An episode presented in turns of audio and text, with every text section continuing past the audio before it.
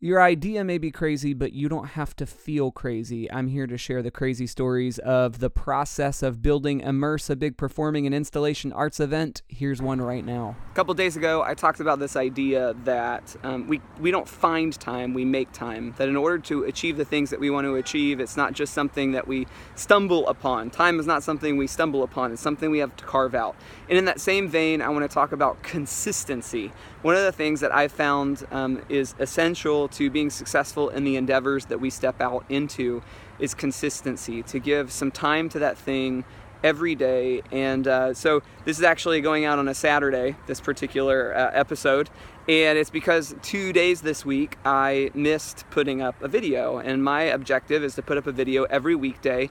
And if I just leave that up to random chance and I don't build it into my life, then I am probably not going to do it. So, how do we achieve consistency? It's to make a decision, an intentional decision, and then create the time, carve out the time to be consistent in achieving that thing. So, don't just expect yourself to stumble upon productivity.